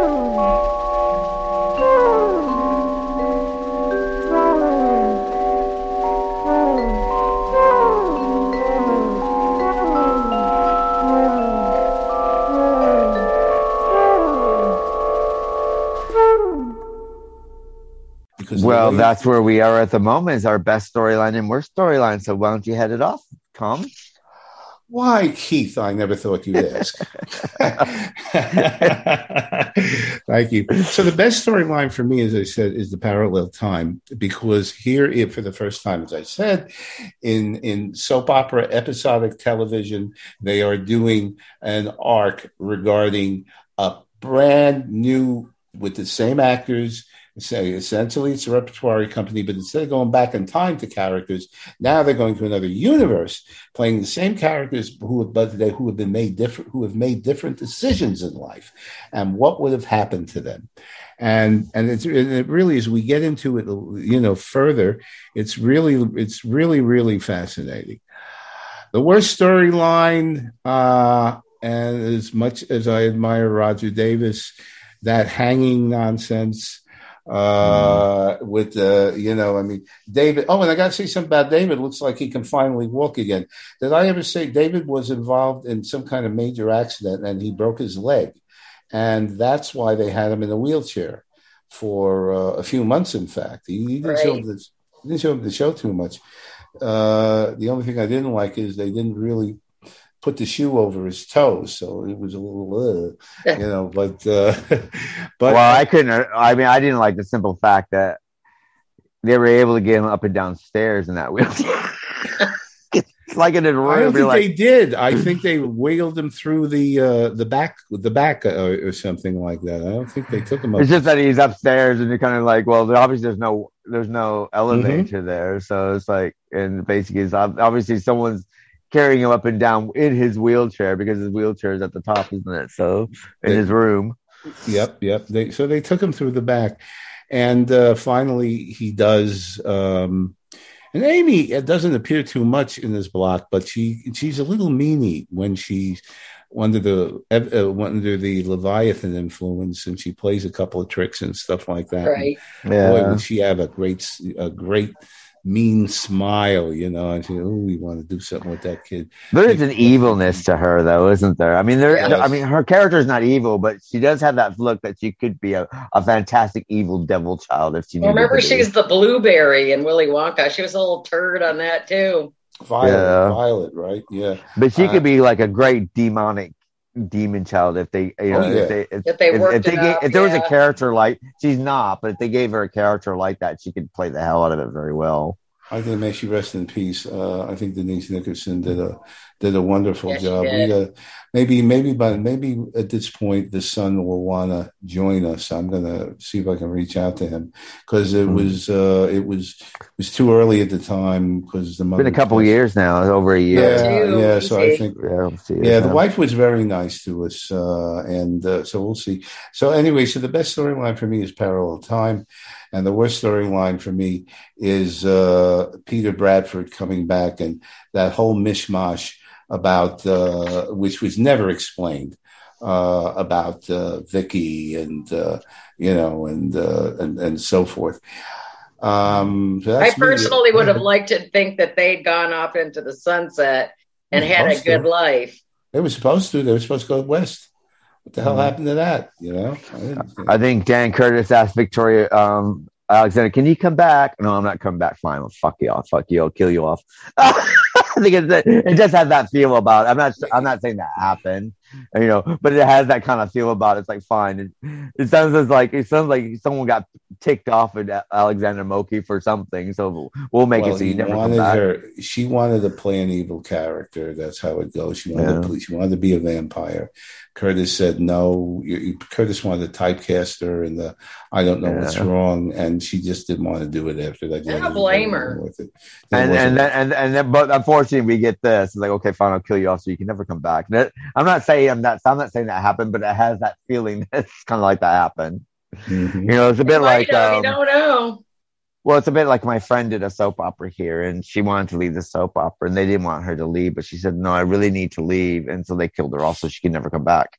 Mm. And but she want, but she wanted to go that she left, so she could always come back if she wanted to. People But always but come the- back from the but- dead on soap operas. but- it doesn't matter. but but what I'm saying is the producer was so peeved off at her because he, she was a very popular character, and he so basically to get back at her, he killed her off. To get back but he was her. cutting his nose off to spite his face, I would think.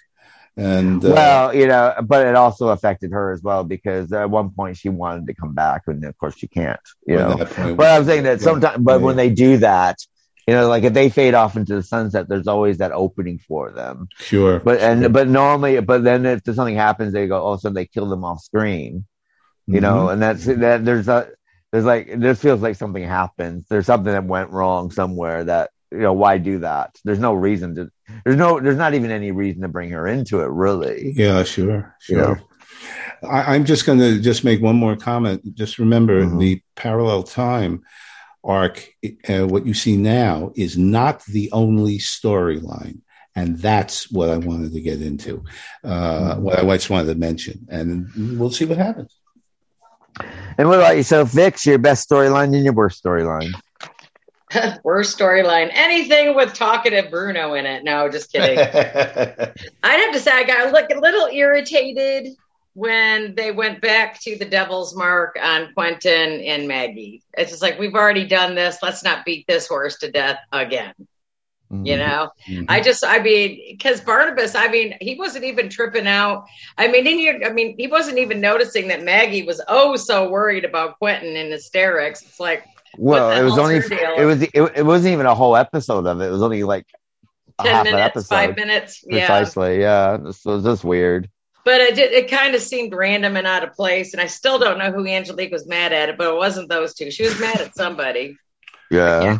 But she uh, was she was she was mad at Sky for lying to her about the um you know his So I'm gonna so I'm gonna take it out on Quentin and Maggie. This is like Yeah. what? he was married at and that Angelique was somebody who tried to find true love finally she was betrayed I think there was a projection she looks at Barnabas oh Barnabas did that to me too yeah. and that's where I think it came to the whole thing with Josette and Mary look and Maggie looks like Josette that's my take on it Or the simple fact that um Quentin and Angelique almost got married and had a romantic Right. past as well. So maybe there's Mhm. something to do that- that as that's well. that's which true. I think that might have been mentioned actually. Yeah. Yeah, have been- because that didn't that doesn't pan out because doesn't he? Fo- who's oh god, who's it? With he's gonna run off with? but she didn't Who's love him. She off with? mentioned that. She didn't. She mentioned she didn't. Yeah, but. Quentin ends up running off with someone else. They're gonna. Oh no, it's oh it's what's her name? Who Amanda. Who died? Amanda. Amanda. Amanda. Amanda. Amanda. That's it. So that's it. That was Amanda.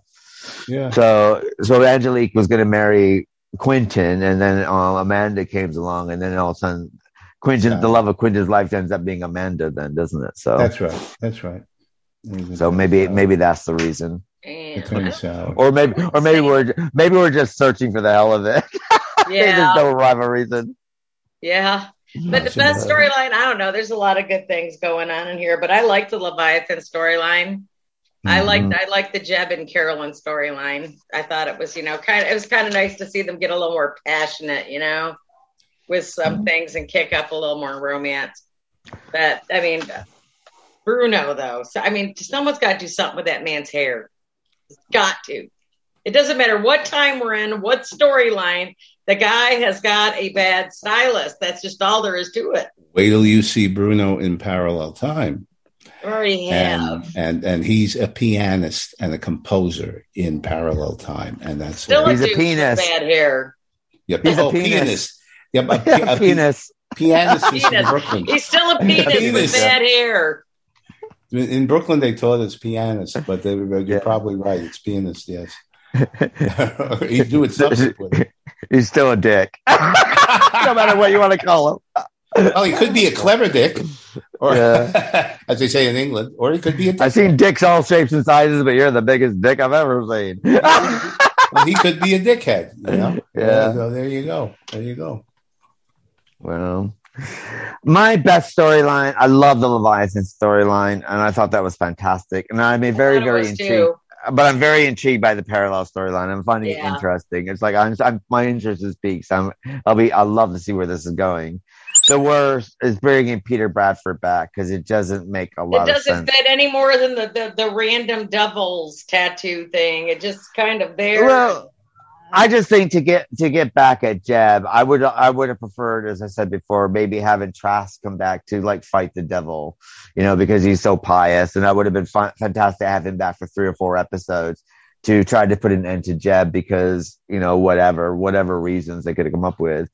It's just that Peter Bradford just you know he's walking around with that freaking rope around his neck, so I don't know what is he being hanged for what what for killing Right. Jeb or throwing yeah, I mean, he got he got hung again. I mean, how many times are they going to kill this guy? It's the only way he's ever going to be hung, dear. But, but yeah, I don't. But yeah, ju- I. I mean, it is what it is. But it, it just doesn't make a lot of sense. And also, it's like what? So Jeb's running around in 1792 or 1790, whatever. So that doesn't make a lot of sense either because Jeb was nowhere to be found, and you know, Jeb's not even born when Leviathan show up. So I don't know. Yeah, I mean that part really wasn't explained, wasn't it? Well, the Leviathan show up. Okay, let's face it. She's back in that time period. Josette commits suicide. The Leviathan show up. They thrust Barnabas back to normal time. Um, and then, and then Jeb starts off as a baby and then become, and then we see him as, He's like the Owen, Five-year-old, but he's accelerated. yeah, five year old, the teenager, and then adult. So when was Jeb in seven? You know what I mean? What did he do the whole baby thing? I don't know. It doesn't make a lot of sense. So no, it is at what all. it is. It just it just feels like it was slapdashed in there, for, and it doesn't make you know. And then it's like, why is it there? Sort of thing.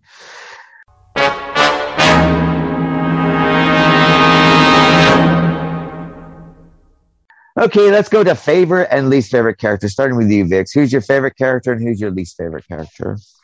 Oh, God, I, I they, they were all so strong in this, even Bruno. Yeah, with his douchebagginess, you know. But I, I God, who do I want? I just, I, I love Quentin in all these episodes because he's, I mean, he's he's got a chance. David Selby has a chance to show his diversity. But then you got Carolyn, you know. I mean, she's Mm. doing a fantastic job, and you know, Maggie's kind of intermittent, but when she's there, she's strong. Um, I'm probably gonna go with I'm gonna go with David Selby in this one because I like well actually Chris Jennings too. Okay, Mm. well I hate when I have to pick one, but I'm gonna go with Selby. Chris Jennings is a is a run up. Um, Don Briscoe is a run up.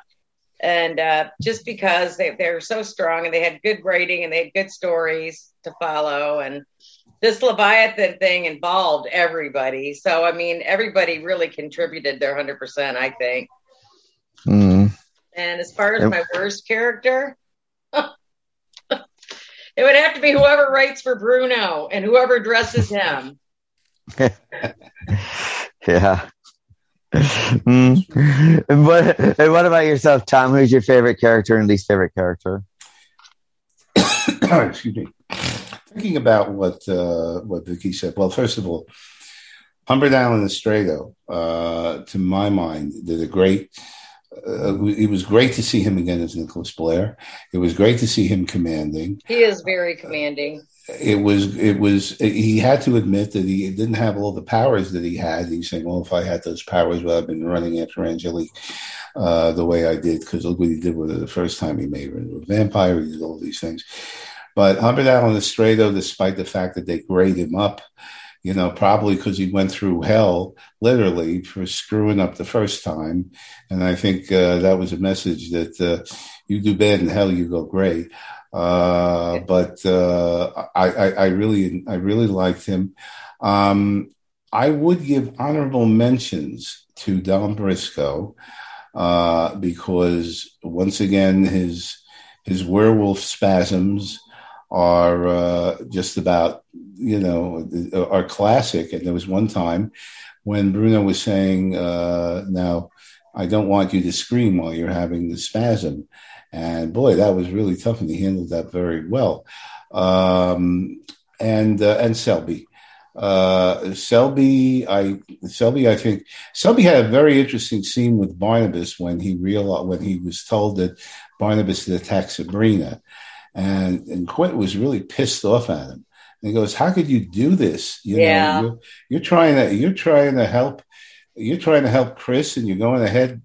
Destroying the girl, destroying the fiance. Did fiance. she die? Because they cut ahead to the new storyline. Not sure. No, I don't think she's going. But she goes back and he bites her again. Is that when she goes and collapses in the chair, or is that after the fact? She That's goes. Well, back. No, she doesn't become a vampire. She I know, but she goes No, back we- though. Yeah. Well, no, but the thing is, is after he bites her, and then after that, Barnabas goes into parallel time. so who Right. So, knows? we don't That's know. right. In fact, the reason he Yeah. went into parallel time Just so he wouldn't kill her. was not only could, could that he wouldn't kill her, he was hoping the parallel time could make a human being out of him by Yeah. some magic or something like that. Because it worked so well when he went back to 1897.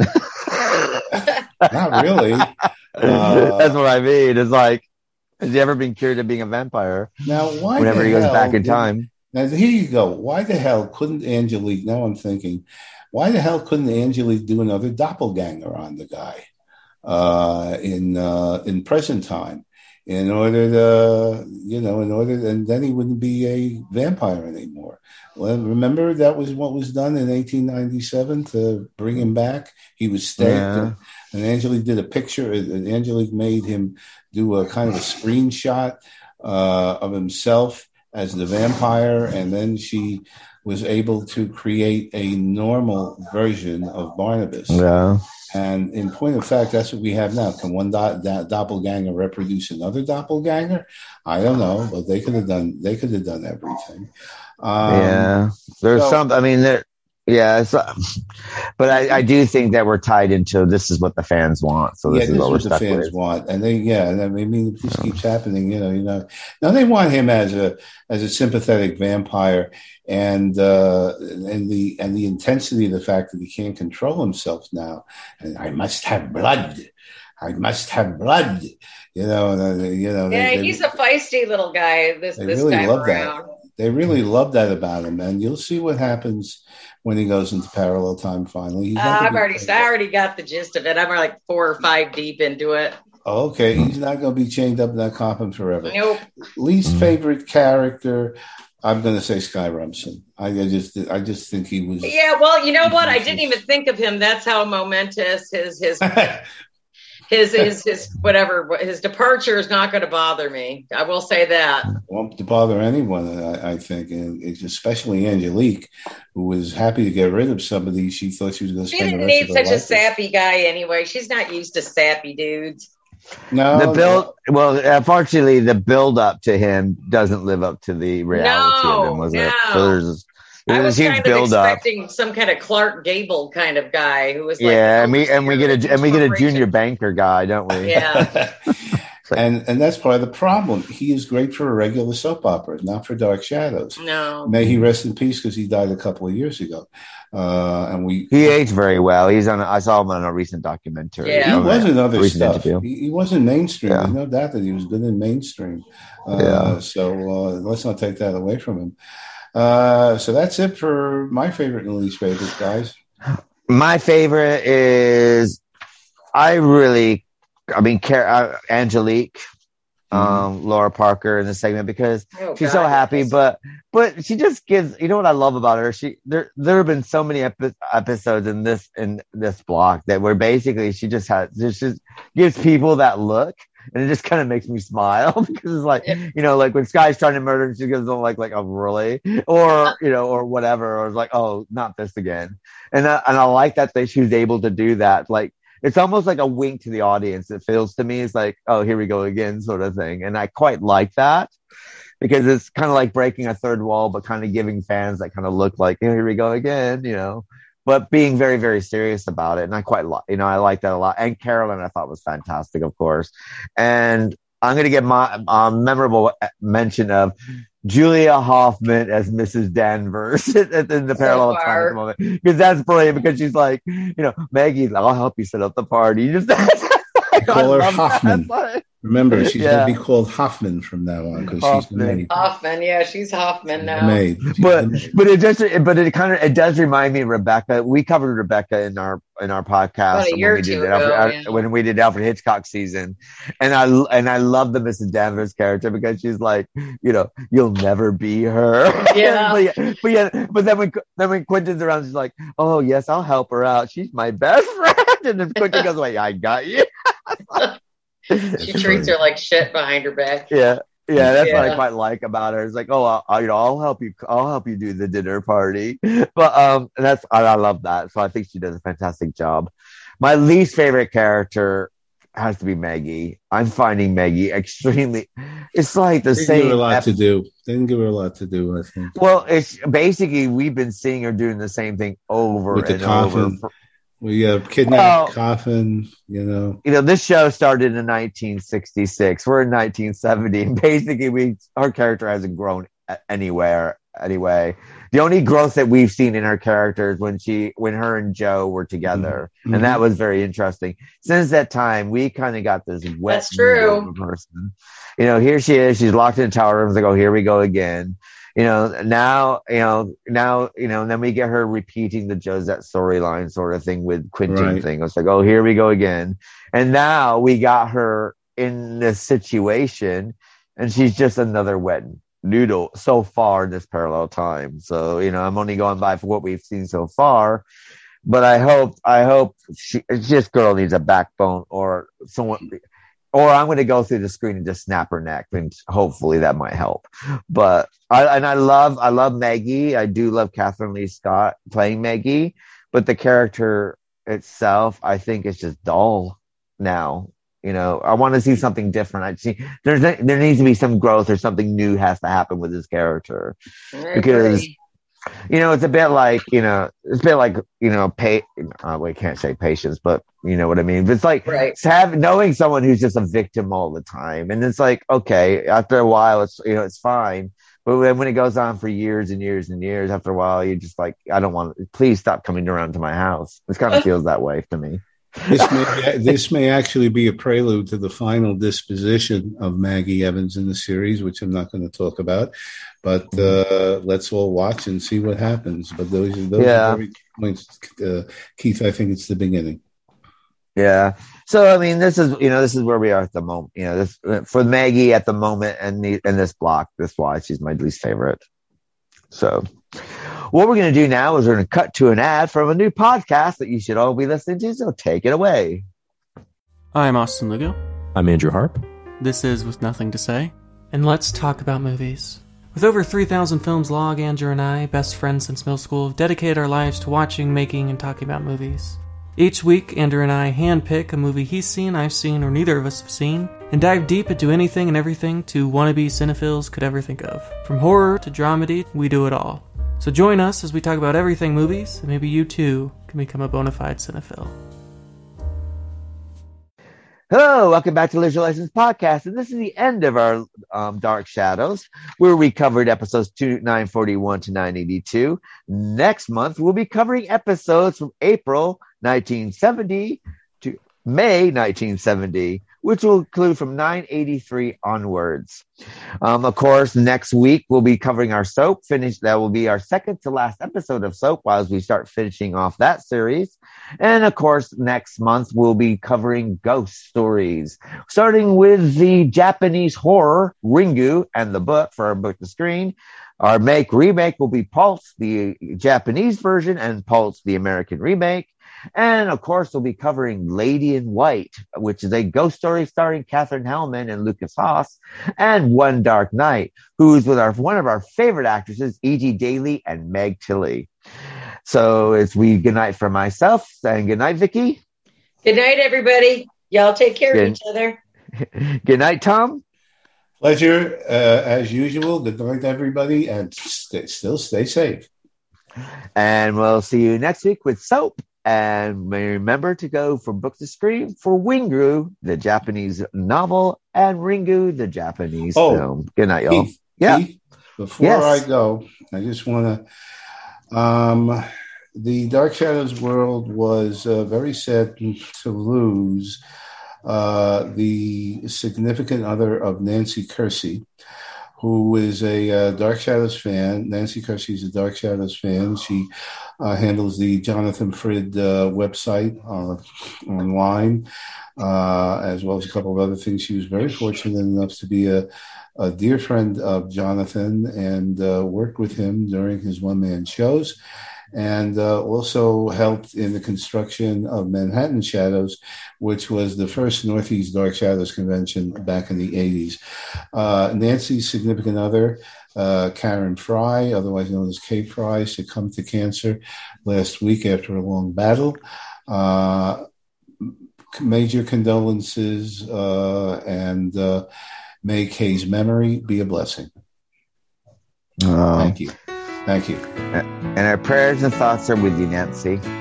So it's good night, everyone, and we'll see you next week I can see it for. Dark Shadows. Good night, When I y'all. ask what for, you say it isn't anything.